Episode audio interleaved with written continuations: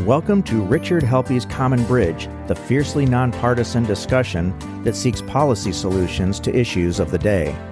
Rich is a successful entrepreneur in the technology, health, and finance space. He and his wife Leslie are also philanthropists with interest in civic and artistic endeavors with a primary focus on medically and educationally underserved children. So, Brian, Hey, it's, uh, it's, January 3rd, and we finally made it through 2020, Rich. Yes, we did. And now we're going to go on to YouTube. The podcast has been doing pretty well. Yes, it is. We're happy about that. And I, look, I think we've got a great year coming up. There's certainly plenty to talk about. We have some terrific guests. And thanks to the guests and the audience, we, we now get about 1,300 downloads a day, and that's rising. Yeah.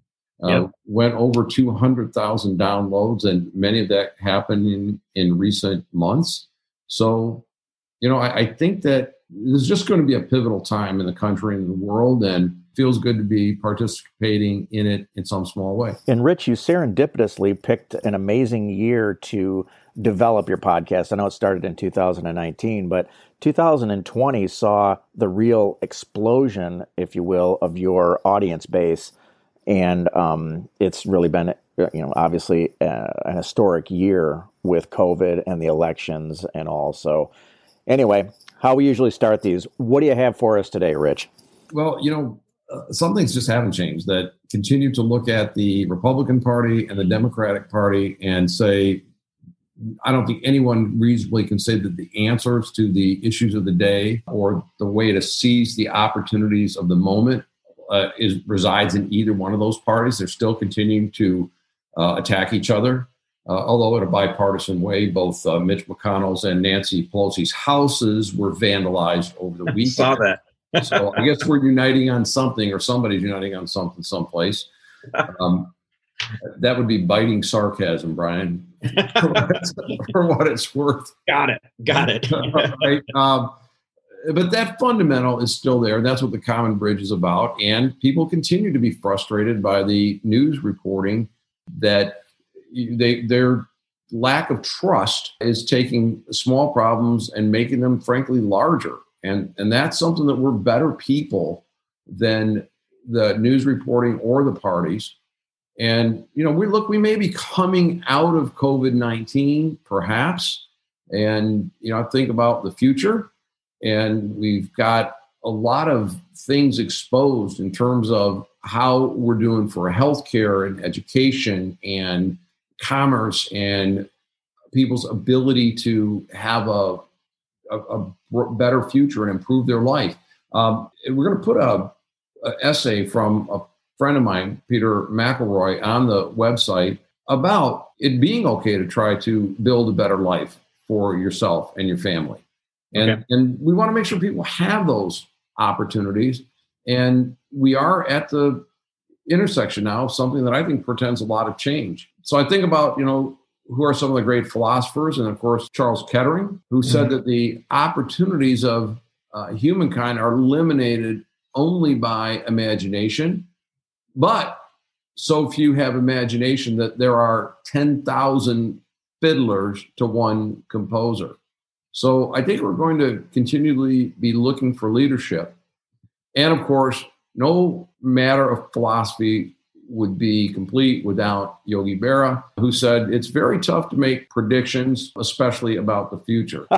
How weird is it? How weird has it been? How much damage has been done? We know for sure there's economic winners and losers. That is a topic we'll go into even more uh, detail. And I'm not going to get started on that today. But you also have to look at and figure that supply chains have to be at risk, uh, not only because of the global pandemic, but because of international relationships that are going to be in flux with the new administration coming in. And again, over the weekend, you saw that there were empty shelves in France because they had blocked trucks coming in from the United Kingdom with you know, dairy products and, and that type of thing and that's rippling through the economy. We're seeing shortages and delays in getting certain kinds of product. I don't think we can expect to have a economy shut down without you know more uh, severe consequences. Uh, clearly, our government is not up to things. They seem to be doing some good things, but you know, I think we're going to see some symbolism. We're going to see some kid glove handling of a new administration at a time that we need clarity and we need to, to be facing our issues directly. And look, we, look, we had a man elected president who barely left his basement and, and didn't appear in front of a crowd of more than a few people. Of course, now he's running against a guy that apparently just won't leave. Um, in medicine, we have thrust telemedicine probably 10 years down the road. I think that's a very good thing in terms of some of the uh, stresses on the healthcare system. Uh, that's uh, very, very good. In terms of education, look in K through 12, the, the educational disparities are on full display. And at the same time, you know, we're getting more reports of, you know, college camps. I just saw, saw that they want to ban, you know, the Iliad and the Odyssey that because Homer apparently wasn't a pristine enough human being. And uh, people that don't study history, of course, are doomed uh, to repeat it. In terms of our economy, look, it's not going to be, oh, we're through the pandemic, everybody back to your places, let's keep doing what you were doing. I think that the restart is going to be much more thoughtful. Uh, commutes will surely be a lot shorter because, or a lot less frequent, because many places have figured out that they don't need to bring everybody together and clog the freeways and and burn all the fossil fuels to get to work. Socializing, you know, I think that's something people are really hungry for. I know that for me, if you know, I had to list the three things that I miss most about the world the way it, used to be would be, you know, for, of course, seeing my family and friends. That would be one. Live music would be two, and thirdly would be, you know, frankly, Red Wing hockey. But you know, we'll get that back. Uh, so they started working out yesterday. Yes, indeed, they they did. I still no word though on whether they'll let somebody come in. I, I think so, some of the other profound changes. Look at the cities. Okay, and we've been through this before, some you know, 50 years ago and the, the cities were really starting to get back on their feet. I don't know, like to use Portland as any kind of an example, but finally, after basically a year of rioting, uh, the mayor finally admits that, gosh, there's an organization called Antifa. It's more than an idea, apparently. Uh, there are anarchists, anarchists, and that stronger measures have to be applied you know, because apparently he just woke up to the fact that if people break things, set things on fire, and break the law without consequence, that somehow they're going to stop doing it magically. Right. And um, he finally calling it a riot and not a peaceful protest. Yeah, and, and saying he's going to do something about it. Seattle, I like to call them, they're building blanket forts again there. Uh, Chicago, 769 homicides in 2020. That's incredible. I mean, come on and that's mostly in the minority communities too. It is. It's carnage over and over and over again. New York City, I've been talking to some people that are related to the police force. The police officers are leaving the force in droves. Yeah. Uh, the city is becoming, by some reports, increasingly dangerous. And that we have then the tone deaf Mayor de Blasio dancing on New Year's Eve in a lockdown Times Square. Nobody can come here, but my wife and I are going to Times Square to dance. You know, as we move into 2021, you know, we turn to Washington, and I think people are generally relieved that we're going to have change. I hope that Joe Biden's wise. I hope, again, as I've said before, I hope he becomes the greatest president we ever had. I hope he's straightforward and looks the American people in the eye and says, Look, I'm here because people didn't want to reelect Donald Trump. 80 million people came out and said, You know what? We don't want that anymore. Right. Um, they didn't rally behind Joe Biden. It's just that they didn't want Trump. Yep. I hope that Joe Biden says we have a mandate for uh, centrism and that that's reflected in the House votes, the state votes, and that this is not a radical agenda to the right or to the left, but it's about dealing with the issues of the day. And of course, when you're talking about Washington, we have Donald Trump who is saying, I'm still here because I have no idea how this works. It's like, am I supposed to leave now? yeah, right. Look, you're lost. Okay. It's, It's over. You've had challenge after challenge, and you've had opportunity. You've had your say, and now it's time to leave. So here you have America now with looking at fundamental things. Am I going to have a job? Am I going to have a roof over my head? Am I going to be able to get health care when I need it? Can I educate myself or my children? And what does the Congress do? This is actually some of the rules of the 117th Congress. I want to read to you. Okay. All right. This is Rule 23. Want to strike the words, I, I, I'm going to read this verbatim. Strike father, mother, son, daughter, brother, sister, uncle, aunt, first cousin, nephew, niece, husband, wife, father in law, mother in law, son in law, daughter in law, brother in law, sister in law, stepfather, stepmother, stepson, stepdaughter, stepbrother, stepsister, half brother, half sister, grandson or granddaughter, and insert parent, child, sibling, parent's sibling, first cousin, sibling's child, spouse, parent in law, child in law, sibling in law, step parent, stepchild, step sibling, half sibling, or grandchild. I mean, I think it's okay for people to have favorite aunts and uncles and grandfathers and grandmothers. Mm-hmm. except in our Congress, for Pete's sake. Yeah, I'm, I'm, not sure why the why that sort of language rule is being um, imposed on. Yeah, yeah. Who who made that a priority? All right. right. I mean, I, am not even saying it's not a good idea.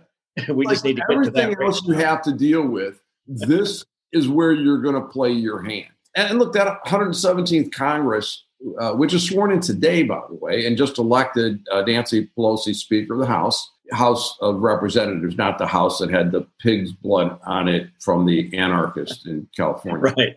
Right. But there's going to be more women and more women of color than any other Congress in history. A Native American woman, a Republican, a Korean born, Iranian born members. And there are 18 new Republican women, and they're coming for a, a variety of reasons, but more than one said, I'm not going to do socialism.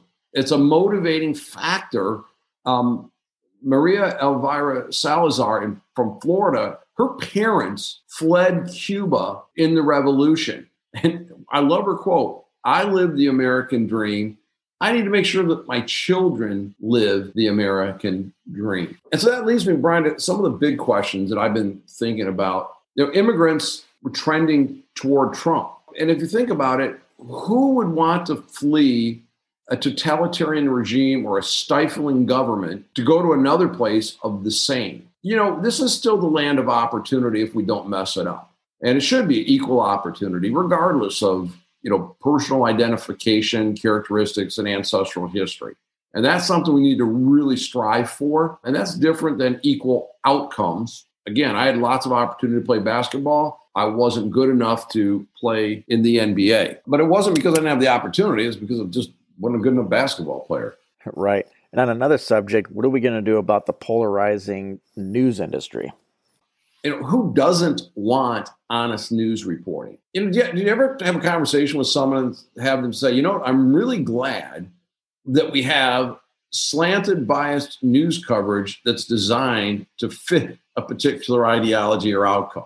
Who would want to invest their toil and exercise their thrift in a system where they can't get to the first rung of home ownership or their kids can't get to that level. And so when you look at things like you know, in the West Coast, the cost of a starter home versus wage levels, you know, even before taxation, how can you honestly go to someone and say, invest your labor in this system to save money, be thrifty so that you can buy that first home? We have to address that. It's sure. right the way it is. And who thinks it's a good idea that we have students saddled with literally loan shark debts while universities have billions, billions in tax advantage endowments and they pay academics handsomely for doing very, very little work? Okay, it's just not right to do that. That needs to change. And similarly, who wants to send their children to a school where the basic facts of the country's founding are denied or cast in a horrible light? You know, look, the Declaration of Independence was written, the Constitution was written, the Bill of Rights, all that happened.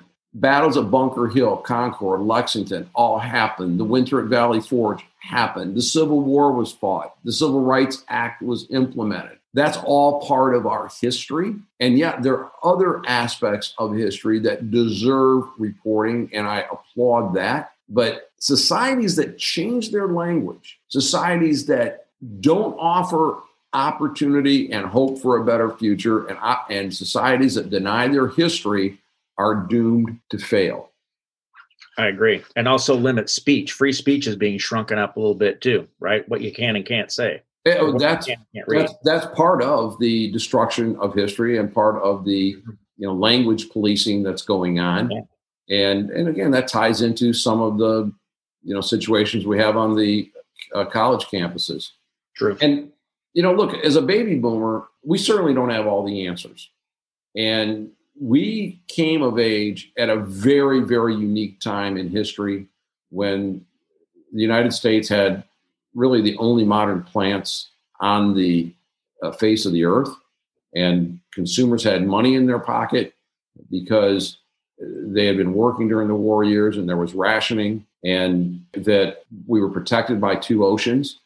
And that, you know, 1945 to 1980 period was not normal. It was awesome, but that is not the way the world typically works. And you know, now you're seeing rising middle classes, yay, in India and in Vietnam and in Thailand, uh, because they've applied themselves, become educated, made sacrifices for their future, and now that's coming to fruition. We need to do that too. And part of it's, you know, our government is continuing to try to perpetuate that baby boom period as if that is a permanent state. And, and so now we have a generation that thinks zero interest is normal, that there's no cost of money and that there's really no incentive uh, to save. And those are the things that we really need to address.